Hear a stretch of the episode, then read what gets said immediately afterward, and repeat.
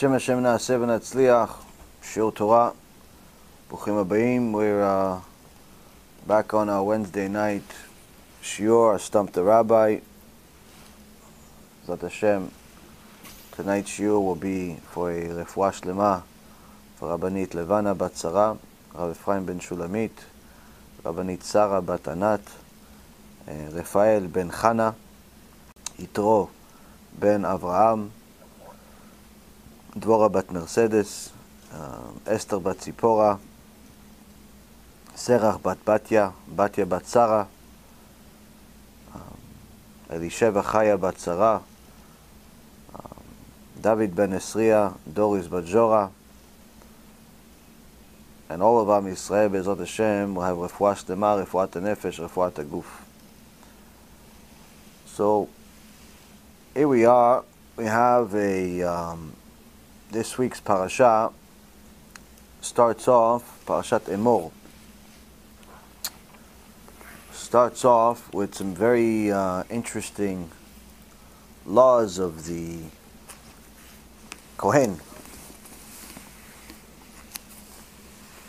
where Kadosh Baruch Hu specifies to Bnei Aaron, to the sons of Aaron, not just the sons of Aaron at the time, but the sons of Aaron until this day, that they are different than the rest of Klal Israel. They have different rules. Now, before the Kohanim were the Kohanim, the position of priesthood was given to the firstborn. Firstborn kids. But that was taken away and given to the Kohanim. Some Chachamim say that when the Mashiach comes, the firstborn will also get special uh, roles. Kohanim will always have it also, and Aaron Kohen will be the Kohen Gadol. But uh, nonetheless, the special position of the Kohanim makes them different. When we do tefillah b'tzibur in the Knesset, and they have Aliyah Torah, the which Bezat Hashem will come back soon. The um, first Aliyah goes to the Kohen, then the Levi, then Israel. Who's Israel? The rest of Klal Israel. So it's very pertinent that a uh, Jew know that if he's a Kohen, he's different. It's got different rules. Now, some people have a problem with this. You know, they want unity because of their liberal mentality. You know, they, uh, they want, uh, it's not fair. I particularly find it interesting that many converts have a problem that they can't marry Kohanim. Like as if they ran out of people in the world and there's no other Jews. They only want to marry the Kohen. They don't even know a Kohen, but they want to marry a Kohen. Why? Maim gnuvim imtaku. Stolen water are sweeter. What they don't, what they can't have, that's what they want. But that's only pertaining to a woman cannot marry a uh, kohen. A guy can marry a uh, that's a convert can marry a kohen. A woman that's a kohen. Um, but uh, as far as a, a, girl cannot marry that's a convert cannot marry a kohen, but also others other types she's a uh, divorcee, if she's a uh, widow, special rules. Now, one of the things that it says here in uh, chapter 21, beginning of the parasha in Sefer Vayikra, Parashat Emor, and verse 7, 21 7. It says, אישה זונה וחללה לא ייקחו, ואישה גרושה מאישה לא ייקחו, כי קדוש הוא לאלוהיו. They shall not marry a woman who is a harlot, or who has desecrated, who has been desecrated. And they shall not marry a woman who has been divorced by her husband, for each one is holy to his God. So Kadosh Baruch Hu tells Moshe Rabbeinu to tell Kohanim, tell everyone, if this woman is a harlot, she's been desecrated, she's not allowed to marry a Kohen. She did tshuva. Good for you, you can marry somebody else.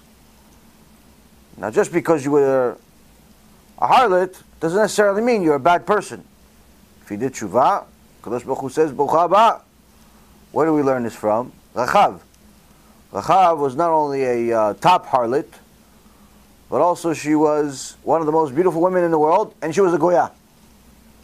But because she did tshuva, Kadosh Baruch Hu not only welcomed her into Am Yisrael, but she married the Gdol Ador, Yeshua ben Nun. So sometimes guys say, "Oh, listen, Rabbi, you know, I want to marry someone, and uh, but I want to make sure she's a virgin. I want to make sure she's a virgin. Are you a virgin? No, but you know, Rabbi, you know, I don't want to make sure. Oh, so you're better than Yeshua ben Nun? You're better than Yeshua ben Nun? Go, go fly a kite. Go. Go. Go with your arrogance. You and your arrogance leave my house. Two of you. Both of you leave. Don't leave the arrogance here and you go. Why? People want to judge other people. They don't want to judge themselves. The guy has been with a football team, and he but he wants his uh, his wife to be a newborn baby. This doesn't mean that you look for this and look for that. Of course, there's an extraordinary value that if a woman has never been desecrated, never been touched, and so on and so forth. But you don't judge them based on that. But that doesn't mean that everyone should just uh, do whatever they want. Why? Because of what I'm about to tell you. What I'm about to tell you is probably going to hit some nerves. What does this really say? It says if a woman's a prostitute, if a woman's a harlot, if a woman is a zonah, not allowed to be with a Kohen. If she was divorced, not allowed to be a Kohen. So the Gemara asks, What's zona? What is zona? Say, oh, it's a woman that uh, you know works at a certain place. She does everything. No, no, it's all this profession in the world. No, Rabbi, no. You know what zona is? A Jewish girl that one time in her life, one time, she was with a goy. She's a zona, according to the Torah. Shem Yishmol One time, according to the Torah, that's the Torah calls her. So that means that if she, when she was 18, 19, 20 years old, she didn't know right or left, Mustafa and Chris were competing for her. She picked one of them. One night uh, stand, Hashem Yishmo. And she went back to her life. Ten years passed, finally found a nice Jew, finally did tshuva. She wants to marry him. What's the problem? He's a Kohen.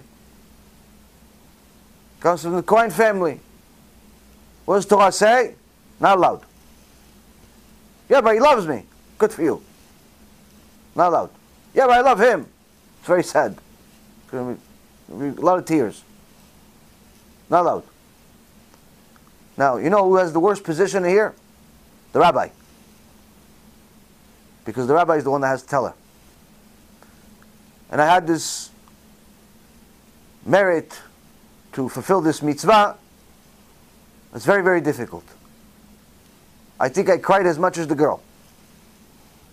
To tell her that the one that she thought is her fiance cannot be a fiance. Why?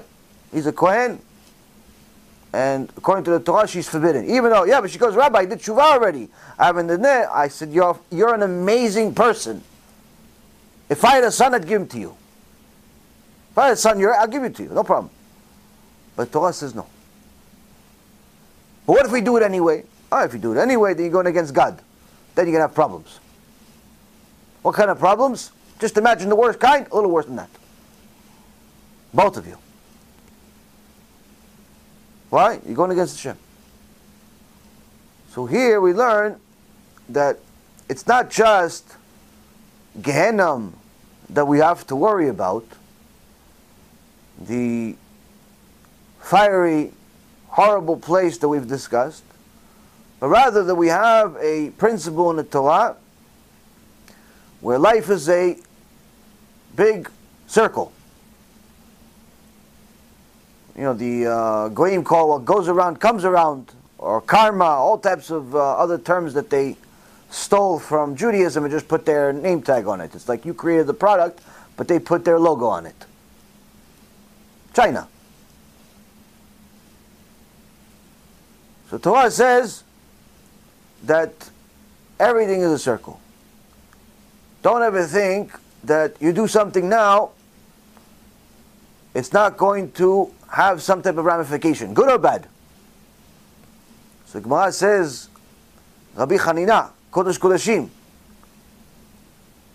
tells his wife, after he saw her give money to some uh, poor person, he says to his wife, please, next time, Chazakah Bukhari, give money to a poor person.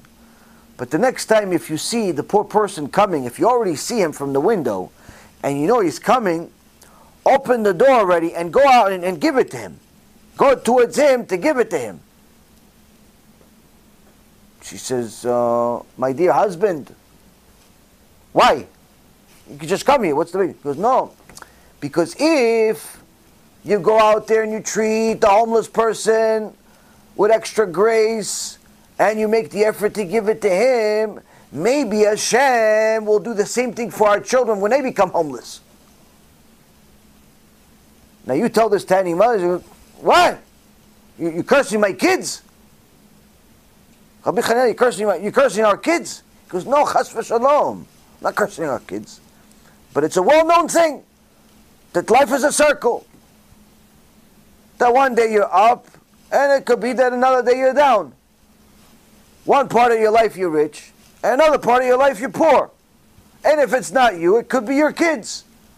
And if it's not your kids, it could be your grandkids. At some point, even if you're the richest man, at some point, someone along the line, one of your descendants could be completely broke. So if you're a conscious person that understands what Torah actually says here, you can already think about not just you, you can think about past you. Not because you're saving money for a retirement plan. No retirement plan is going to help you with this. There are certain people from some of the wealthiest families in history that are completely broke to the extent of being homeless. Now, if you hear some of the names, you say, oh, yeah, he must be rich. No, no, he's homeless. What do you mean? But his grandfather was the richest man in America, one of the richest people in history. How could it be? He had enough money for a million years. If they would have just simply spent money, a million dollars every day, he'd still be rich. Kadosh Baruch Hu doesn't work that way. Kadosh Baruch Hu decides who's going to be rich, who's going to be poor. Yeah, what about the grandfather? Grandfather had the merit to have money. Great, great, great grandson, not so much. Why? Kadosh Baruch Hu decided. Kadosh Baruch Hu decided. One king asks his dear friend, Talmid Chacham, tells him, my dear friend, you are a very wise person, I respect you. I want you to please give me a gift. But a gift that is going to help me in life. Says, what kind of gift to help you in life? Says, you see, I have everything. I have money, I have a castle, I have control, I have everything. But I don't want this success to go to my head. So how do I do that? Everybody says yes to me. Everybody agrees with me, except you. You tell me the truth. But what do I do if you're not around? Rabbi says, no problem. I got something for you. A few weeks pass. Says, Your Highness, I have the gift for you. Now, if you're a king that has a castle full of diamonds, what are you expecting? Expecting something honorable, expecting something expensive. The rabbi gives him a little silver ring. Cheap ring, you buy it from Chinatown, $15.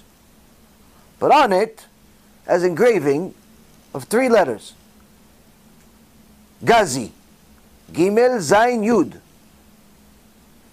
Says, who's this Gazi? Who is this Gazi on this cheap ring? So, no, it's a very precious ring. Made it just for you. Who, who's this Gazi? Says Gazi stands for Gamze Yavo. This too will pass. Your Highness, you need to know that no matter where you are in your life, if the times are really, really good, don't take it to your head. This too will pass and things will turn around and it's not going to be so good. One day the maggots are going to eat you for lunch. One day the enemy may win. One day things are not going to be so good. One day you're not going to be so healthy and young. Gamze avo. But don't get depressed. If you have a down month, you have a down year, you have a down decade, things go bad, don't get depressed. Why? Gamze avo. This too will pass. The bad time will pass also, Your Highness. Life is a circle. This was the priceless gift. Why? A person that knows that no matter where he is in life, this too will pass, automatically half of the concern about his problem is gone. Why?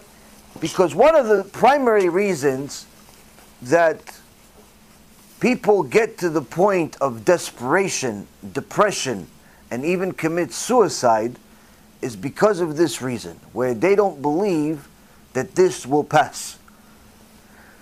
The problem that we make as human beings on a regular basis is that we believe that wherever we're at right now, it's permanent. Hence the reason of why when people become successful, especially if they're young and unexperienced or inexperienced, they start doing a lot of stupid things.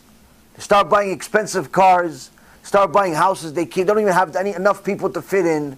They start doing a bunch of dumb things because they believe that if they're successful now, surely they're going to be successful in 5, 10, 20, 30 years. We call those people new money. What happens to new money? Broke. Most of those people go broke. Why? They spend a lot of money assuming that their income and their success will continue only to realize shortly later that their hot stage is gone. Their top product is no longer wanted, it's discontinued. Their idea is uh, no longer valid, it's obsolete. Their uh, athletic career, their physical ability, their idea is no one cares about it anymore. Why? Something better came along. So they spent a lot of money, and this happens a lot with very successful entrepreneurs, athletes, uh, all types of uh, uh, people that deal with in Hollywood of, of some kind. They make 10, 20, 30, 50, 100, 200 million dollars in a very short period of time, and then you read about them in the news five, six years later that uh, they're uh, living in their mother's basement. How could it be? You had enough money for a small civilization. How could it be? I wrote a paper years ago that uh, shows that nearly 90% of uh, the NFL athletes go bankrupt and lose every single penny that they have within three to four years after their career is over. Now you would think, oh yeah, but if he has, let's say, at least 15 year career, 20 year career, you know, he went from 20 to 40 years old, he at least got some time to enjoy the money. No, wrong. Average career, less than four years. Yeah, but he made $100 million and he lost all of it in less than four years? Sometimes less. Sometimes less. It's the same thing with the NBA, same thing with uh, Major League Baseball, same thing with everything. Same thing with the, uh, all, all, the, types. It's constant. Why? They have this mindset that their success is permanent. The people that you see that have a lot of have gained a lot of wealth and are really, really successful, you know, after a very long career are few and far in between. They're literally one in a million. Now, on the other hand, what ends up happening to those people, or people like them, is when they fall, they get very depressed.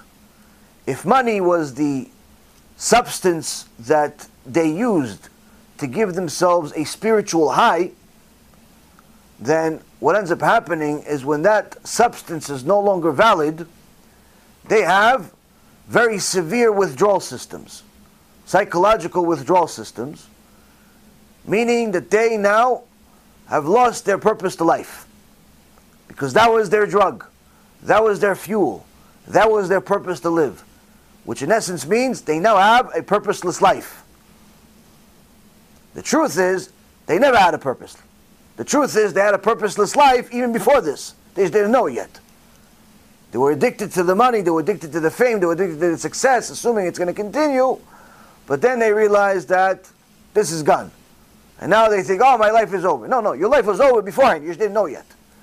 What is it like? Sometimes in certain electronic devices that, you know, they have these LED lights.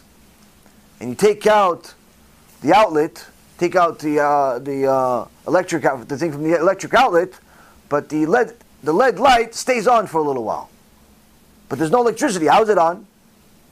There's no electricity.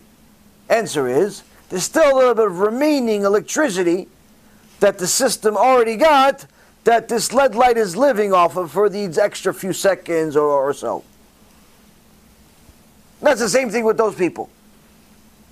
While they were living their fake life that was completely based on materialism and getting their spiritual high for money and living a purposeless life, what ends up happening is that they think, no, no, it's going, it's going, it's, everything is okay, everything is okay, I got a lot of money, everything's okay. No. Everything's not okay. You happy? Well, no, I'm going to get happy. But you, you have the money that you wanted, though. Yeah, yeah, I just need a few more things, though. I need a few more. But you have a lot. Yeah, yeah, just it's one more thing. I need to get married. I need to have another kid. I need to have another house. I need to build this company. I need to have this deal. It's always something else. What? Material. Why? They realized their goal didn't get them to their goal. They achieved their goal, but it didn't get them to their goal.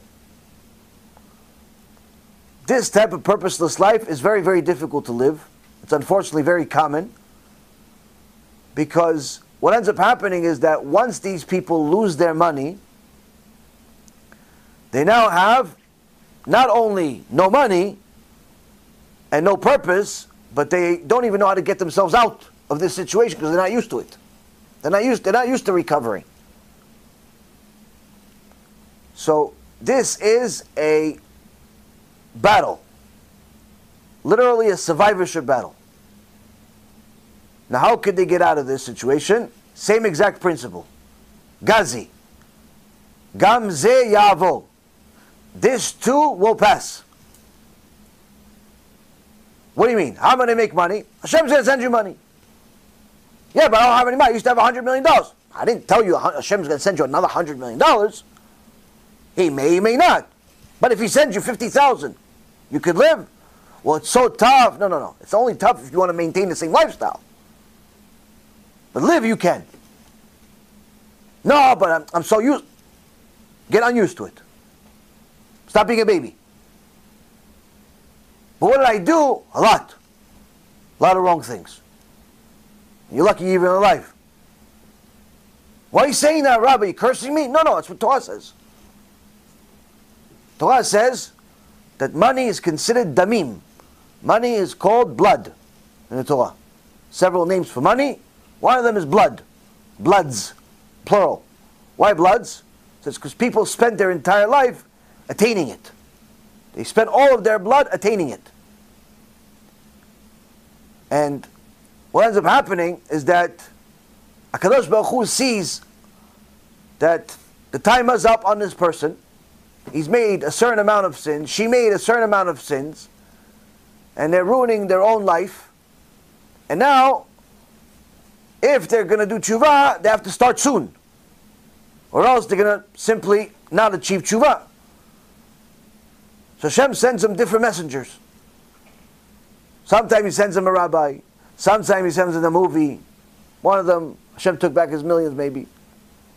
Sometimes he did, sometimes he did different things. But sometimes they don't get those messages. They don't get. No, no, I don't want to watch the movie. It's too long. It's an hour and a half. Too long. Yeah, but the uh, movie in the movie theater for three hours, X Men, you watch though. They don't want to listen to the rabbi. They don't want to listen to the. So Hashem said something else. What do you do? IRS. Lawsuit. Competition. Divorce. Medical problems. All types of horrible things that happen to people where literally within a almost overnight it seems all of the money they believe they worked hard for gone 5 10 20 30 40 50 100 200 million dollars gone Money that you would think, how could such a person spend that kind of money? I mean, if they, with that kind of money, if the guy spends a million dollars a year, he could still live for a hundred years. How could he lose all of it? Could lose. Could lose. Happens every day. Because no one just sits with their money in cash and puts it in some safe. What do they do? They invest it in different things. Why? They want to make more money. They want to protect their assets. How they protect their assets? By putting their assets at risk. And reality is, one day, uh, yes, sir, listen, uh, we have a, uh, uh, we have something to tell you, sir. What? You know that mutual fund, the uh, Franklin Templeton Fund, you invested uh, $10 million? Yeah. Uh, yeah, it's not worth $10 million anymore. What? Because the market went down a little bit? Yeah, something like that. What, what happened? That's why it's down to what, 9.5 because, you know, it's a conservative fund. Conservatives, Franklin Templeton, it's a big company, trillion dollar company. So what, 9.5? Why, I lost a little bit? Why, why, why so nervous, uh, Mr. Broker? No, no, sir, um, it's, uh, it's not worth anything. What? What do you mean it's not worth anything? Yeah, you see, the, the Franklin Templeton Company, uh, they announced that, uh, well, the assets are not worth anything. What, what, what happened to them? Well, you know, we don't really know, actually, sir. We don't know. But it was just announced in the news two weeks ago. But your next statement is going to have a, a pretty uh, fair uh, change. What kind of change? Well, it used to be 10 million. Okay, so what now? Zero. Huh? Yeah, yeah, okay, sir, we got to go. Well, what do you mean you got to go? You just told me I lost $10 million. Yeah, but we have a bunch of other people that lost $10 million and more. But thank you for your business, sir. We hope that you come back to us as a client. This happened right now. How about that? You know how many times this happens? It continue happening. No, I lost everything. There's no purpose to life. I'm going to kill myself. And some people kill themselves. Why? Because their life was purposeless to begin with. What really changed? Absolutely nothing. In reality, nothing changed. Because the money is not like money that he was using to buy groceries, and uh, you know, and he was, uh, you know, he needed the money to, to go pay the tuition for the kid. The money was on some statements. It was some digital number that was on a piece of paper or or on a screen. Better yet, that he would see once a month. But now that he feels like he doesn't have it anymore, ah, there's no purpose to life. In reality, all that happened here is that he realized that his life was purposeless, and now it's even worse. Now he can't even get that dopamine, that dopamine rush that he gets for half a second every month to look at his statement and see another few hundred thousand dollars up, a few hundred thousand dollars down. He doesn't even have that pleasure anymore. So when people are so focused on, on materialism, it's very, very simple for them to become very depressed. And once they get depressed, it's very quick for them to become suicidal. But if a person takes this concept from the Torah of Gamzei Avo, this too shall pass, they'll realize that it's all a circle, and yes, you lost everything. Yes, you lost a lot. Yes, things are down. Yes, there's a heartbroken. Yeah, bad stuff happens in everybody's life at some point or another. It's not a curse, it's a reality. The longer you live, the more stuff you're going to experience, some good, some bad. Be'ezrat Hashem, we all have only good, it's just, let's get it. So now, what does a person do once he gets to tough times? He has to remember, Gam yavo, this too shall pass. So yeah, I'm down, I'm out of a job, I'm out of this, I'm out of that, I got tough times. It's not going to continue this way. How long is it going to continue? I don't know. But I go, buckle up, stay strong, and keep pushing. Why? Life is worth it. Now I can tell you that I have a lot of experience with this when I was going through the worst parts of my own personal battle in health, life, money, all these different things, everything, there was like a storm of all storms. Everything was collapsing all at the same time. Where one day I wake up and aside from my health being in a toilet and aside from my company also being in a toilet. There was a little bit left, and there's a few million dollars left. Wake up. Oh, bad news. What? Your portfolio is down 84%, sir. What do you mean, sir? Uh, it's my portfolio. I'm the manager. Yeah, yeah, exactly. Yeah, yeah. So what do you want? Uh, we need you to come up with a few million dollars in uh, two hours. Well, I don't have. I just lost. Yes, yeah, so you're to have to sell everything for a loss. No chance to recover. Why can't you give me a couple days? That's not the rule, sir.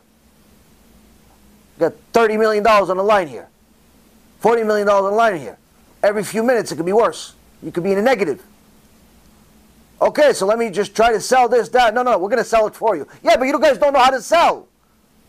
You're going to ruin it even worse. Sir, thank you for your business. Click.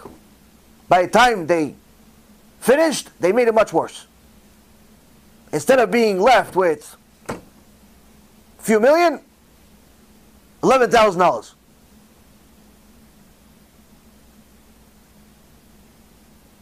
Now, you got to call the clients.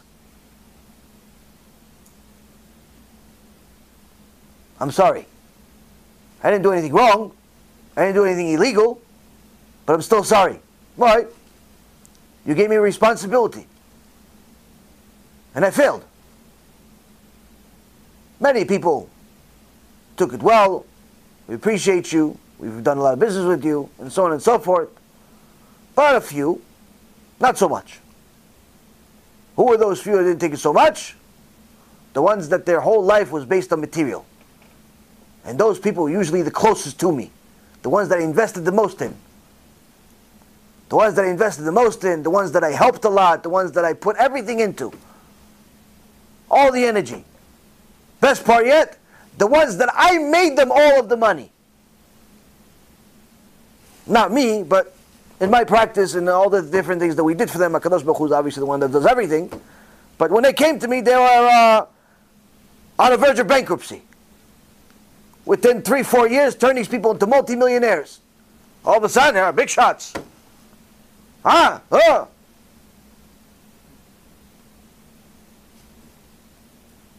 They're the ones that accused. They're the ones that if you look at the, uh, on the internet, you look it up, you know, all my enemies, they like to look me up. So, it's good for them. It gives them something to do. And uh, look, they say, oh yeah, look, lawsuit. Look, couple people sued him. He's a criminal. You do business, people are going to sue you. The more business you do, the more likely you are to get sued. If you didn't get sued, you probably didn't do much business. You do billion dollars in business, get sued for three million, that's pretty good. It's pretty good. Now, smart people also understand that it's not about the lawsuit. Why? It's about the outcome. What's the outcome? Somebody sues you for a million dollars, wins a million dollars, obviously shows you're guilty.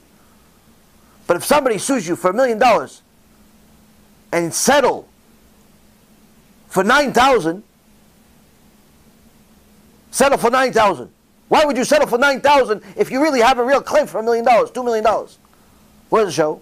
There's no claim. There's no, no, no case. But the enemies are not going to tell you that. What are they going to tell you? Ah, see, he got sued. Criminal, criminal. No, no, you're just a piker. You never made any money in your life. You do a billion dollars in business like I did. Billion with a B. Billion. Do a billion dollars in business. Then you can talk. But, HaKadosh Baruch Hu, circle. Did a billion dollars business. Now you say thank you for people that send you 200 bucks for tzedakah. Right? Life's a circle. Life is a circle. Now, what do I prefer?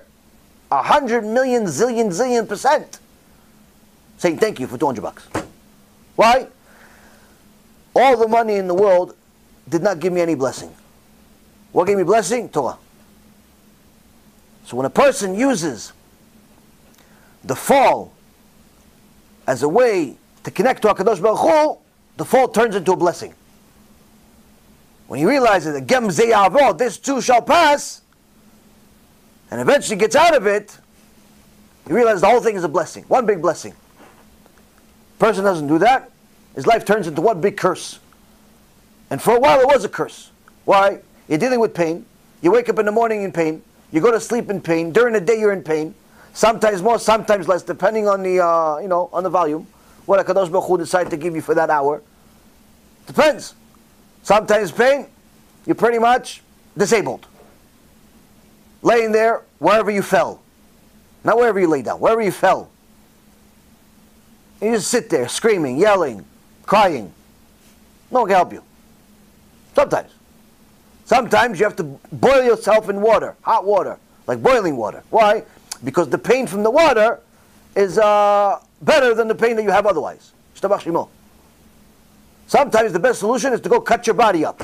Why? You got to go to the doctors to cut you up, give you other pain, give you surgery. Baruch Hashem. Why? That pain, suffering there is better than the pain that you have. And so on and so forth. Now, when you deal with so much pain, what happens? Depressing. It gets you to a point where you think this is going to be forever. I'm going to be sick forever. I'm being pain forever. Who wants to live such a life? Oh, well, you know, at least I have a little bit of money, so I can buy some stuff to, you know, to give me some uh, happiness. Oh, money's gone. Oh, okay. So money's not gone. Okay, so I have friends. Uh, you know, a couple of friends. Oh no, no, the friends. Yeah, yeah. They just robbed your uh, office, sir. You know, those friends that you know, the ones that you bought them the house, the ones that you helped their marriage, the ones that you did all that stuff for. Yeah, yeah. They just robbed you. Oh, no friends too. Okay, so so friends, money, health. What do you got? Uh, okay, so I'm gonna, I'm just gonna die. I'm just gonna jump off a bridge. No, no, no. You still got a few things that are good. What's the few? You know, your wife, your mom, brothers. When you're in hell, in your mind, you don't think that this is valuable. In reality, priceless. Why? Because you realize, Gam Zeh Ya'avor. Now, as I was in my hell and I wanted to commit suicide and I wanted to do a lot of different things to, to end it, I wasn't thinking like this. Why? I didn't have Torah. But Kadosh Baruch Hu, in His mercy, sent us the message, and little by little we woke up to realize that there's much more value to life than money, than this, than all these different things that we talked about. And with or without the pain, and whether the pain goes away or not is irrelevant. There's still value to life. And you start realizing that you got to keep pushing. You got to keep moving forward. You got to keep doing things that are good. And you can enjoy life even with the suffering, even with the difficulty. And Baruch Hashem, little by little, you start getting yourself into a situation where you start dealing with the problems differently. It's not that you start doing tshuva, all your problems go away. Sometimes that happens, but not necessarily always, and uh, not necessarily uh, right away either, even if it does go away. But the beautiful part is, Rabotai, is that you still you start living life with a purpose because all of a sudden your new life has to do with purpose of life, with the afterlife, with uh, continuity. It's not just about here, it's about later on, it's about after, and so on and so forth. But a lot of us don't think like that. A lot of us don't think that we uh, are, uh, you know, we don't think beyond this life. We think about just now. And we get very, very depressed because of that, and that's a mistake. So, the first thing that we need to know is that this life is just a corridor to the real life. And this life, whether it be 70, 80, 100 years, whatever it is, it's not real life. This is the place you work. Where you enjoy the benefits of your work is a place that's eternal or you pay the consequences. When a person starts thinking about Olam Haba, the next world, his actions, his decisions, his mindset, our mindset, are very different. Why? Because now you start realizing, okay, wait a minute, hold on. So maybe what I'm going to do right now may uh, cost me a lot of money. Maybe to give thousand dollars stock, I'm going to have a thousand dollars less in my bank. To help out a friend, give him a uh, job, even though uh, I really uh, don't want to give him a job, but he needs a job because, or else he's not going to be able to feed his kids, and just to give him money, it's not really helping him. So I'd rather just give him a job. Yeah, but that means I'm spending and this and that. You start doing all, all if you do the math in your head, it's never going to work out. But if you do the math for the it'll work out. Why? It's much better to give somebody a job than to give somebody tzedakah. Why? Because when you give somebody a job, they don't feel like you're giving them anything. Feel like, thank you, do me a favor, but I'm working, working for it. They still have their honor, still have their respect. You give somebody tzedakah, it's very difficult. Why? A person is ashamed. So now, if a person understands that if they continue pushing for life, they continue pushing, pushing, pushing, and fighting through the struggle, and it's going to be over at some point without giving yourself a time frame. A lot of people have a problem because they give themselves a specific time frame. Oh no no! If I don't get a solution, if I'm not healed, if I'm not making money, if I'm not married, if I'm not this or that, by next year, by next month, by within the next two years, that's it. I'm giving up. No no! Don't don't don't give a, don't give Hashem a clock. He's not your employee. You got to keep pushing and living life and going through the struggles because that's what you got to do. Don't put a clock on it. Why? The clock will always disappoint you. The clock will always disappoint you. So make sure that you're pushing without the clock. Why? Because it's the right thing to do. It's the right thing to do. This is what you're supposed to do. Live. And use whatever you learned from that difficult experience to change your actions if you have to do it all over again. Now, what a lot of people don't know is that the although the main punishment that happens to a person happens in Olam Haba, and the main reward surely happens in Olam Haba, there are different things that Hakadosh Baruch Hu does in this world,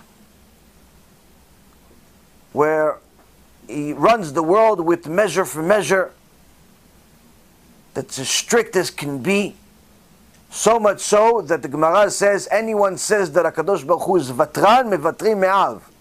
Anyone says that Hashem just lets things go, Hashem gives them an extra punishment just for thinking that. Hashem doesn't let go. Everything has to be paid for. Everything. Either by tshuva or by suffering. You pick.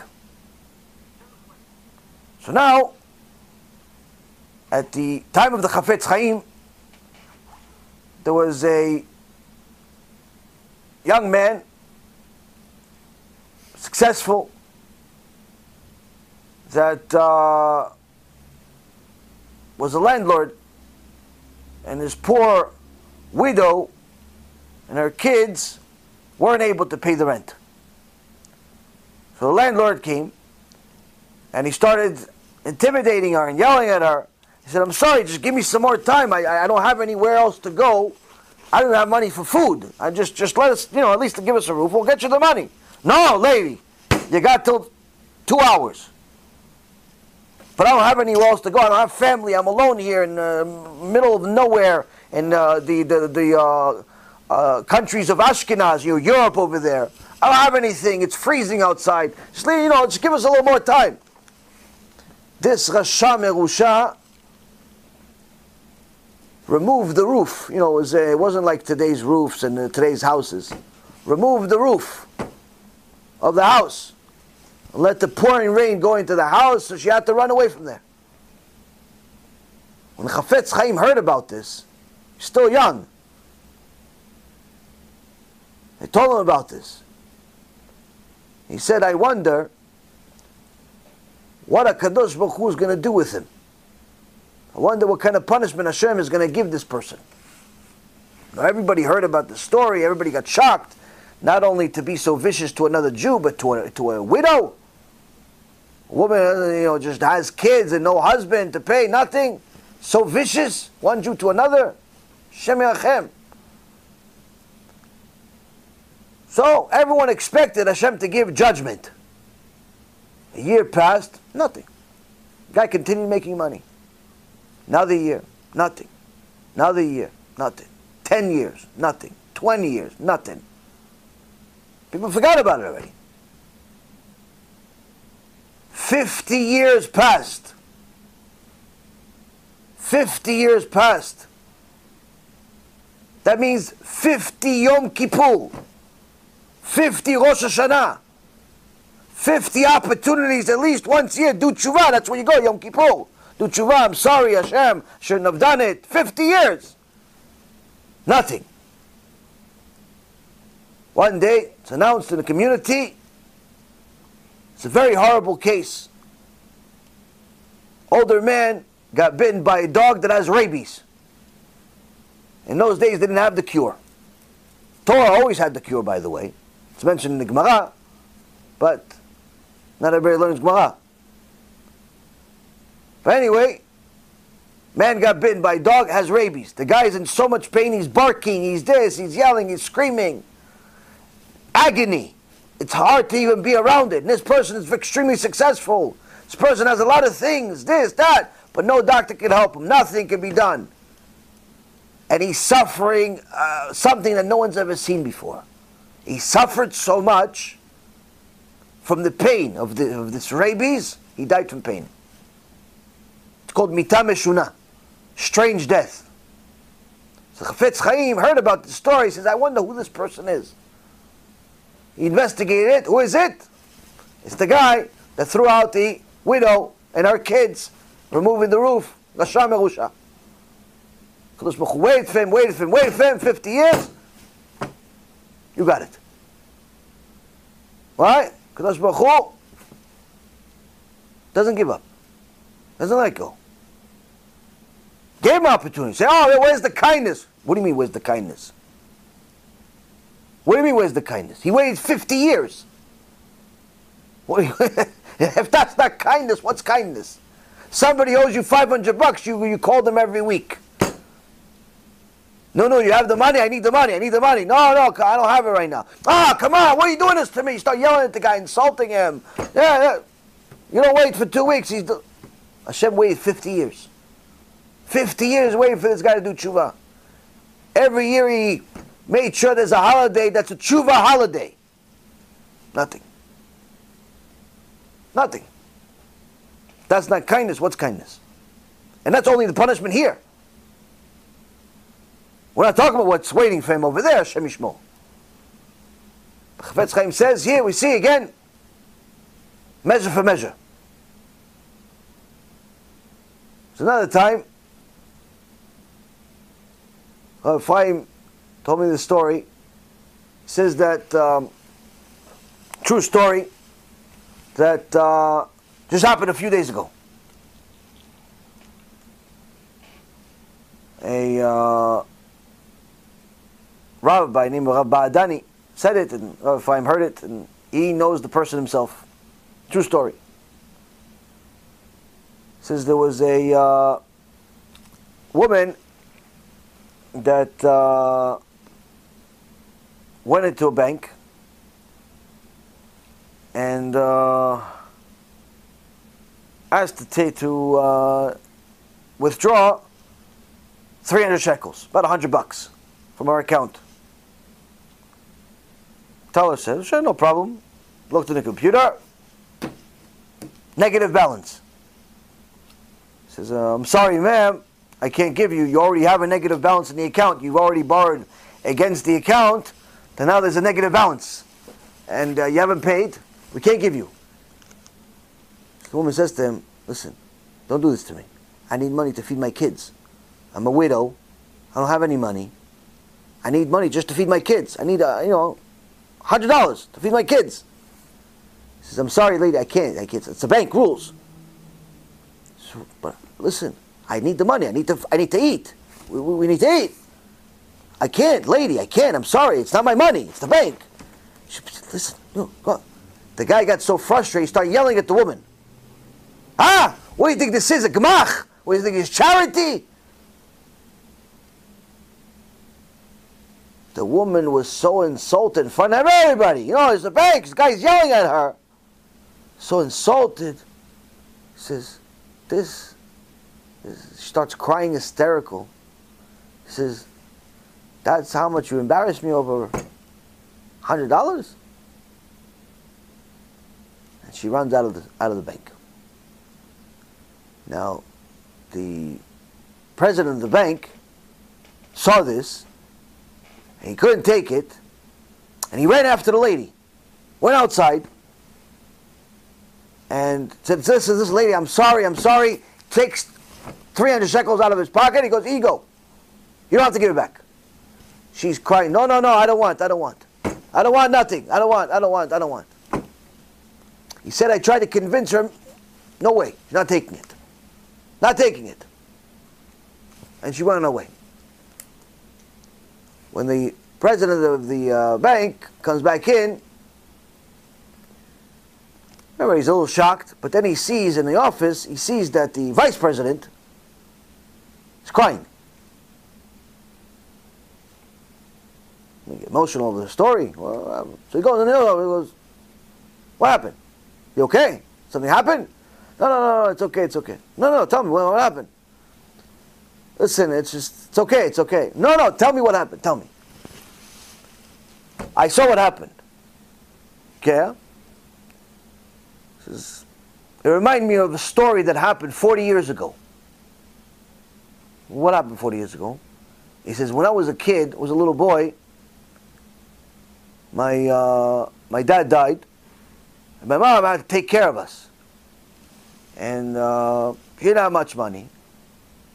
And we went to the Makolit, we went to the, you know, the store, deli, and uh, you know, the way it worked in Israel, doesn't work like that in America, is that even if you don't have money, he writes it in the book. Oh, listen, I'm buying this, this, and this, put it on my tab, put it on my tab, and uh, you know, over time you pay it. It's like a community bank. I remember when we left Eretz Israel over 30 years ago, my mom, God bless her, she uh, was very struggling financially at the time, built up a tab of almost $5,000, which is an enormous amount of money to the Makolit. The fact that the, guy Rafi, Hashem bless him. I don't know if he's still alive or not, but uh, the fact that he was able to carry such tab for my family is a big, big uh, chesed. But one of the greatest things that I learned in my life is that despite the fact that we moved from Eretz Israel to America, my mom sent the money every single month until she paid the full tab. Until she paid the full tab. Took a few years, but she sent him all the money until she paid the full tab. Could have ran away because ah no, come on, I'm a different country. As a con-. no, honesty is honesty. You don't have to be the most religious person in the world to be honest, to be ethical. Somebody did you a favor, don't be a rasha, a an ungrateful person. So this guy, this vice president says, I uh, Remember, 40 years ago, I was a kid. My father died. Went to the deli. My mom bought, you know, got a few things, minimal stuff, some bread, some milk, cheese, so we could eat. Went to the counter, and the uh, owner looked in his book, said, I'm sorry, I can't do it. So my mom was whispered to him, thought I can't hear. I was a little kid. She didn't think I was paying attention. But I heard every word. And she whispered to him, Don't do this to me. Don't do this to me. Please. It's the only thing I have. I need food for my kids. I don't have anything in the house. I don't have anything in the house. Please. The guy looks at her and he gets angry. It's my fault. You don't have anything. I can't do it. Return it. Please, don't do this to me. She's still whispering. The guy gets so angry, takes the bag from her, does basket out, takes everything out, gives, uh, puts back empty basket. He says, "Now get out of the store." Kicks her out of the store. He said, the, "My mom cried, and the pain that I saw my mom's face." Says the worst pain I've ever seen on anybody's face. For mom not to have food for kids, might as well be death. I saw my mom. And went home. Baruch Hashem, we overcame it. I grew up, became successful, became vice president of the uh, bank over here. And now this happened. So the president of the bank says, Well, it's quite a story. Then he goes, I'm not finished. See, sir, that store teller over there, the, the, the, the owner of the deli, that threw my mom out? His daughter was that woman that the bank teller in our bank just threw out of the bank. That was his daughter.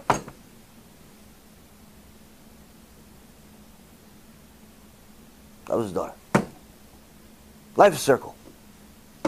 Life is a circle. Rabbi Chayina tells us, life is a circle. That's how it works. Person needs to know. But there's also good ways. Chafetz Chaim, at one point, was ready to build his yeshiva. This is about 120 years ago. Build the yeshiva. Chafetz Chaim, giant chacham, rich person comes, says, "Oh, I'll pay for the whole thing." Halevai, we're trying to build the yeshiva, twenty dollars at a time. We're waiting for the guy that's going to come say, "I'm paid for the whole thing." Write check, ten million dollars, tabach shimo. Write check for a million. No, something. Not yet. Zod Hashem, coming soon. But somebody came to the Chafetz Chaim. Halevai, we were shoestring in the Chafetz Chaim shoe, but he wanted to build a yeshiva. We're trying to build a yeshiva. He did what was needed. We're trying to do what's needed. Follow the instructions of our forefathers. When will my actions reach the actions of my forefathers? What a Jew is supposed to say every day. Chafetz Chaim said, I'm going to open a yeshiva. Rich person comes, says, Rav, I'm ready to pay for the whole thing. Chafetz Chaim says something, I don't think anybody in the world is going to say. No. Can't pay for the whole thing. No, no, but Rav, I insist, I have the money. It's not about the money. Can't pay for the whole thing. Well, Rav, I keep Shabbat. I keep Mitzvot. It's not about you keeping Shabbat. I know you keep Shabbat. I know you come to shul, everything. We like you. You're a good guy. Can't pay for the whole thing. Why not? For the Rav. Says the most you can get is one wall. You can pay for a wall. Pay for a wall. Give bracha, put your name on the wall. That's what you can pay for. But why? Kvod Rav, I want to I want to do the whole thing. Goes, you see, we don't have the Bet Mikdash right now. We don't have the Bet Mikdash. That means we have to get as many mitzvot as, uh, as possible. We need as many people as possible to get involved in this mitzvah, to show Hashem that we want to build a Bet Mikdash. So we can't give all the merit to just you. Because every single person that donates money for the sake of Torah is fulfilling the entire Torah. A person that does not donate for the sake of Torah, it's going against the Torah. So much so the Chafetz Chaim, Chafetz Chaim almost made an halacha. He made an halacha, but then he retracted it. Says someone that doesn't support Torah, en lo chelek lo haba. Has no share of the world to come. But then he said to the guy, no, no, remove it. He goes, why? It's not a met? He goes, a met. Then why are we removing it? He says, because if I make this a psak din, they're going to make a psak din in Shamayim too. Nobody has a chance. All the people don't donate for Torah. Instead, they donate to Hanukkah parties. They donate to horses. They donate to dogs. Let's at least give them a chance. But that's the it. You have to support Torah. How much? As much as you can. At the very least, you're Maaser. If you could do Chomesh, you could do 20%, you do 20. Point is, you have to give money for Torah. Why? That shows the Kadosh Baruch Hu that this is your more, most important investment in eternity. It's much more important than your second house. It's much more important than a nicer car. It's much more important than any jewelry you get. Why? It's investing for Olam Haba. It's investing to build the Torah and sanctify Kadosh Baruch Hu's name every day. So this man, rich guy, says, ah, that's what I want to do. I want to pay for the whole thing. I want to invest for Olam Haba. He says, no. You invest for Olam Haba, but only a wall. Why? Everybody else also has to invest. So the guy accepted it, got a bracha from the Rav. Chafetz Chaim gives him a very respectable blessing, makes the wall a very special wall in the yeshiva, puts his name on it. Baruch Hashem. As you would have it, life is a circle. A Kadosh Baruch Hu puts us here, puts us there, puts us there, all types of places. A few years passed, and the guy dies. The donor dies. Now, of course, the government don't need much excuses to take all your money. If you're a Jew, that's enough of an excuse. Second, he died. Said, "Yeah, yeah, we he owed here, he owed there, he owed there." Wiped out everything that he had. Took the house, took everything. Left the wife and the kids with nothing. Zero, zero, zero, zero. Chafetz Chaim heard about this. Brought, told the people, bring the woman here. Brought to Chafetz Chaim, crying, miskina. Says, no, no, nothing to cry about. Here, let me show you. Takes her to the yeshiva. Come over here. Here you go. This is your room. This is your house, your new house. You and the kids are going to live here. You have a designated room in the yeshiva. Why? Why? Kodarav is for people. No, no, no. It's the least we can do. This is what the yeshiva owes you. Yeshiva owes your husband.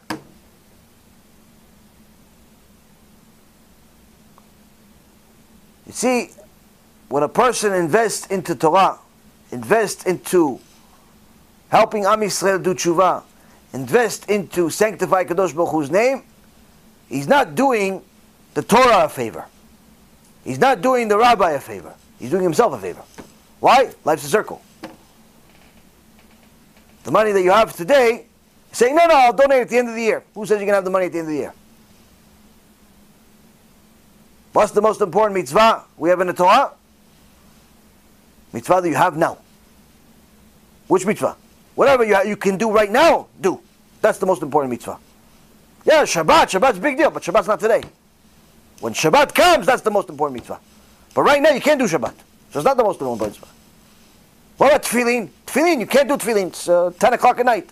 Can't put on tefillin 10 o'clock at night. It's not the most important mitzvah. When is the most important mitzvah? In the morning. When you can do tefillin. When you can put lay at tefillin. What mitzvah can I do right now? Ooh, what? Ooh, what? You didn't get the point yet? You can learn Torah, you can give tzedakah, you can share this lecture, do kiruv. Three mitzvot in five seconds. And there's plenty of others. That's the most important mitzvah. That's the most important mitzvah, Rabotai. Person needs to understand that it's not just the size of the mitzvah, but it's also the timing.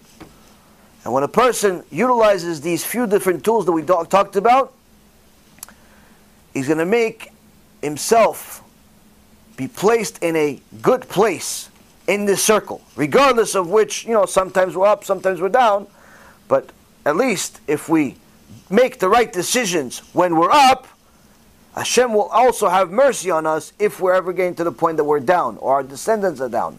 And that's what Rabbi Hanina was trying to teach his wife. When the poor man comes to collect tzedakah, go towards him, go towards him. Don't wait for him to come to you. You already see he's coming, go towards him. Extra kindness. Why? So Hashem, if it gets to the point where our kids or our descendants are down, are homeless, are in bad shape, Hashem also extends somebody to us that they don't have to embarrass themselves extra. Why? Life is a circle. Life is a circle. With that being said, who wants to come up with some questions?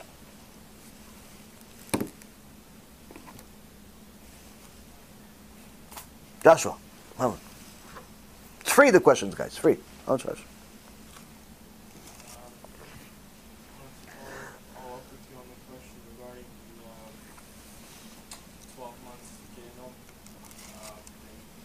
Gehenom, Gehenom, 12 months. So, this Gemara in Masechet Shabbat, Rabbi Shimon Bar Yochai says that Rishaim go to Gehenom 12 months. But then there's another Gemara and there's an entire section in the Zohar and there's entire teaching in the Reshit Chokhmah and many, many other holy books that talk about how from Rabbi Shimon Bar Yochai, the same Rabbi Shimon Bar Yochai, says some people get Gehenom for a very long time, eternity, forever, until the neshama is destroyed. So how can one side you say one year, another side you say many years or infinity? Or you look at the uh, Gemara Masechet uh, Rosh Hashanah. When in the beginning it says, "The Rishayim go to Gehenom for one year. He says, but some Rishayim go to Gehenom forever. Says, what's the difference? Says if the ones that uh, the ones that go forever, they make sins. They're both Rishayim. They make sins. What sins they make? They make sins with their body. Says, give me an example. Everybody understands the example, but the example that the Gemara comes up with is someone doesn't put on tefillin. Someone doesn't put on tefillin every day, just simply decides not to put on tefillin. Gemara says he goes to Gehenom forever. And of course, other bodily sins, wasting seed, niuf, uh, adultery, going with an nidah, and so on. These are different big sins that a person, that if he doesn't do tshuva or she doesn't do tshuva, very, very big problem. But here we still have a contradiction. Okay, how come one time you're telling us one, and another time you're forever? I mean, there's you know there's a middle ground somewhere, right? So anyone who looks in the Yerushalmi, Yerushalmi says the Gemara Yerushalmi. There's two. There's the Bavli. There's Yerushalmi. In Yerushalmi, it says that Divrei Torah are poor in one place, but are rich in another. Meaning that when you learn about a subject in the Torah, a specific issue in the Torah, you must learn it from all of the different places that are mentioning that subject and not just one place. There's not a single place in the Torah to learn about any issue in the Torah. It's dispersed all over the place. So, for example, the boys right now, Baruch Hashem, are about to complete Masechet Brachot. Now, you know what's the good news? They're learning right now things about brachot. Now, if you think that this is the last place you're going to learn about brachot, mistake. Why? Because Sani, that's about to complete Masechet Shabbat, Bezrat Hashem, guess what? He also learned about brachot in Masechet Shabbat. Yeah, but how come they didn't put it in Masechet Brachot? Why didn't they just put everything in Masechet Brachot? And everything in Shabbat related to Shabbat. That's not how it works. How does our Torah work? Our Torah works like our nervous system. Where our nervous system, if you ever saw any of these uh, visual illustrations on the uh, computers and so on, see that our nervous system is completely connected. Everything is connected to everything. So sometimes a person can have a pain in their foot that has nothing to do with their foot. It has to do with some clot or some nervous issue that's in their back. Sometimes they can have something in uh, their chest but it has nothing to do with their chest. Could be something that's in happening in a different part, body part. So that's why, for example, anyone you know these in the medical world, they tell you that uh, if you have certain symptoms, then you should check your heart. Say, oh yeah, if my chest hurts. No, no, not, not if your chest hurts. Other things. There's other symptoms. Why? Because your whole body is connected. There's a nervous system. Everything's connected. So this also explains. People ask me, "Why I don't understand. How can everything go so bad from a simple uh, hemorrhoidectomy, hemorrhoidectomy? How could the whole body be in pain from that surgery that you had? How could it be? Because again, the whole body is connected. If you have a problem with one nerve, it could literally affect the entire body. The entire body. Needless to say, from there we learn our Torah is just like this. We do not learn Torah from just one book or one line. When we learn about a specific subject, we have to learn about it from everywhere that encompasses it. And that's why you'll see that every time it's mentioned anywhere, it gives you the source of where it got it from. So of course everything starts with the five books of Moses. So if you see it in the Gemara, and I tell you where did you get this from? Oh, this is based on the verse in such and such this. It's in the Gemara, it's in the, uh, it's in the Chumash, in uh, Sefer Bereshit, in Sefer Shmot, Sefer Vayikra, and so on and so forth. On this verse, I can tell you the source. But also it's mentioned in a different Gemara. And you see that there's another Gemara, and it's also mentioned in the Baraita, and so on and so forth. So you see that they're all connecting things. And you see that this is also discussed in five different other places. So then when you see it, for example, you see it in the Shulchan Aruch, the halacha of whatever you're looking for, he's going to tell you, oh yeah, I got this halacha from this Gemara on this page, but also from this Gemara on this page, and also from this posek at this page. Why can't you just give me one? No, no, you can't just give me one. Why? Because this one is discussing the right side of this mitzvah. This one is discussing the left side of the mitzvah, and this one is discussing the middle of the mitzvah. Hypothetical. Point is that it's not just one place. There's different places. There's different facets to the diamond. That's how we learn Torah. So when you see a single statement in a Torah that says something that seems like it's contradictory to what we've said, it doesn't mean that it's, we're wrong. What it means is that you have to learn more. And that's why many times when you see uh, uh, quality speakers, they'll give you one source, sometimes two. But if you see that same speaker write a book, in the book they may mention five sources, ten sources. Why can't he just give me one, like he did in the lecture? Why is he trying to show me smart? He knows a lot of sources? No, no, no. You don't speak the way you write, and you don't write the way you speak. It doesn't work the same way. So, when you're learning from the Sfarim, you're learning from the books, you'll see that every single major thing has countless different sources, countless different chachamim. So, for example, if you're going to go over a, a certain halacha today, it's going to tell you, yeah, this halacha we got it from the Shulchan Aruch, and this and this page, and this and that section. Now, you're going to go to the Shulchan Aruch to go to the source, right? The Shulchan Aruch is going to tell you, okay, we got this from where? Rambam, and halachot such and such, and page such and such, and halacha such and such. Now you go to the Rambam. Now the comment, the Rambam himself didn't put sources, but the Chachamim that came after him put the sources of where he got what he got. So other people have an easier time. So you look at the Rambam, and you see, oh, the Rambam wrote this halacha. Where did he get it from? Oh, he's using such and such Gemara. So you go to that Gemara. And that Gemara says it's because of a different Gemara. And a that Gemara. And a that Gemara. And then where all they got it from, it's all from the Tanakh, the Chumash, and so on and so forth. Now we don't get halacha from the Tanakh, as far as the uh, the prophets or the uh, the Nevi'im or Ketuvim, the writings, but we get a smachta from them. Meaning it's like an assurance that this is the right direction of what we're getting. Alacha is only from the five books of Moses. But the point being is, is that why didn't the guy that wrote the book today just mention the original source? Why didn't he just mention this halacha is from Sefer Shmot in uh, Pasuk this and this? Why do you have to give me the Shulchan Aruch, and the Shulchan Aruch gave me the Rambam, and the Rambam gave me one of the Poskim, and then this and that, and then I went to the Gemara, and eventually I got all the way to the Promised Land and a written, uh, written Torah. Why didn't I just get it from the guy that wrote a book today? Why is he uh, breaking my head? Because that's how you learn Torah. That's how you learn Torah. You can't just uh, go and say, oh, if I could just read the Chumash, I'm going to understand Halakha. You're not going to understand anything. Not only you're not going to understand, you're not going to understand anything. You're not even going to understand how they connected this.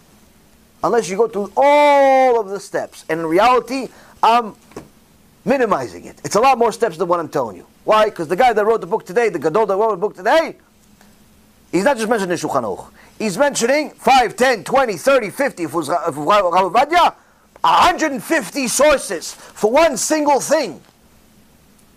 150. There's the one Shulchan Aruch. Yeah, but there's hundreds of major poskim that went forward, that went against, and he's giving you both sides. And why we chose this side? To show you that everything you could possibly think of was already thought of. Everything you think of. So now, when it comes to the issue of Gehenom, if you see it in a regular book that was written by some Chacham, with all due respect to all of them, that says one thing or the other, one sentence, one little tiny paragraph, do not, by any stretch of the imagination, think that this encompasses the entire subject of Gehenom or any other subject.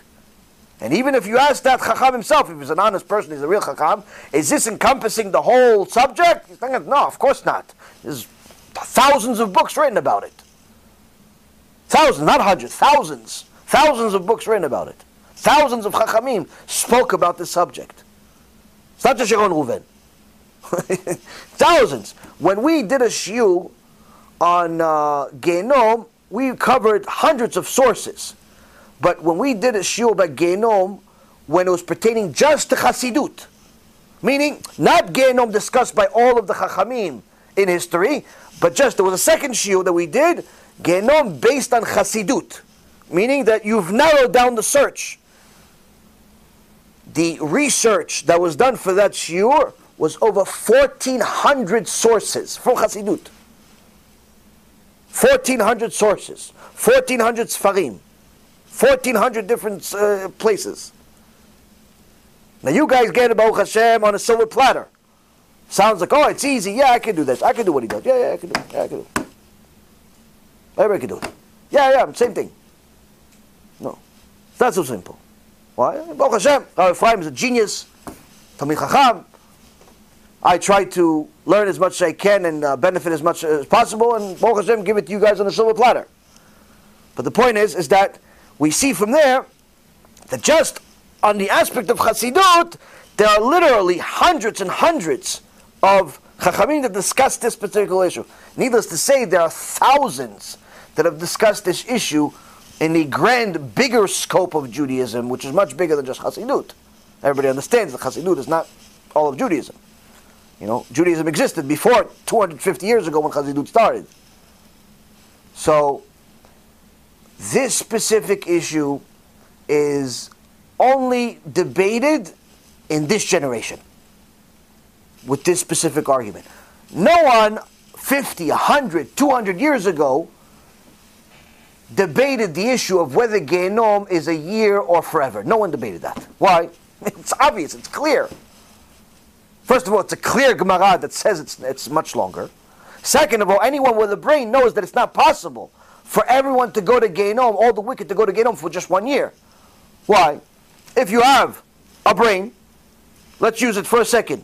Okay, brain, turn on. You put the button on, go, now start running. Now, okay, Manis, that told you that uh, Gehenom's only one year, worst case. Okay, let's see, Manis, how does this work? Okay, one guy, he kept Torah, mitzvot, went to the shiur, did this, did that, that, that. But one time he did something bad. No matter what it is, he did something bad. Let's say we call it, the guy's obviously has to pay. We just had a whole hour talking about how nothing's for free, right? So Hashem says, okay, you get a year in Gehenom. Right? Another guy did not just that one sin that this first guy did, a million times more. So you tell me he's also getting one year in Gehenom? So that one guy did one sin, gets one year in Gehenom, and the other guy did a million times. He's getting uh, only one year in Gehenom. That's it. Everybody gets the same punishment. If you say that, the Ramban, Nachmanides, in Shaar HaGmul says that makes a person 100% a heretic. A kufir, can't count them in minyan. Why? Because saying that everyone gets one year in Gehenom turns God into a vicious God. That everybody gets the same sentence. Second, says, yeah, but Rabbi, I'm keeping everything. So what? The worst thing that's going to happen to me is one year? Oh, I don't know. What, what do you mean you're keeping? Do you know everything? It also depends how many times you make sins. Because even if a person makes a sin, okay, I messed up. You don't just make one sin in your life. You make a bunch. So if every sin is one year in Gehenom, already you have millions of years. So what's our answer? Don't focus on going to Gehenom. Focus on going to Gan Eden. How do you focus on going to Gan Eden? Do mitzvot. Become so busy doing mitzvot, you don't have time to make sins and the time that you failed and you made a sin, do tshuva, which is a beautiful thing. Why? Because when you do tshuva, you know what happens? You know what happens when you do tshuva? Akadosh Baruch Hu gives you reward for the tshuva. Not only you, you're a criminal, but you know you did tshuva. Hashem says, "Oh, you did tshuva, my son. I'm going to give you a reward for doing tshuva." In essence, you got rewarded for being a thief because you did tshuva. It's not rational, but that's how much Hashem loves us. But if we focus only about going to Gehenom, Gehenom, Gehenom, Gehenom, then we're probably going to go to Gehenom because we manic depressants. It's good to know that Gehenom is much longer than a year because if it's really only one year, Rabotai, honestly, I would tell everybody, do whatever you want. Anyone's going, everybody's going to Gehenom for just one year. It's the worst thing. Do whatever you want. What's the difference if you violate Shabbat, you murder people, y'all going to go one year? What's that's the worst thing that can happen? Ah. What's the point?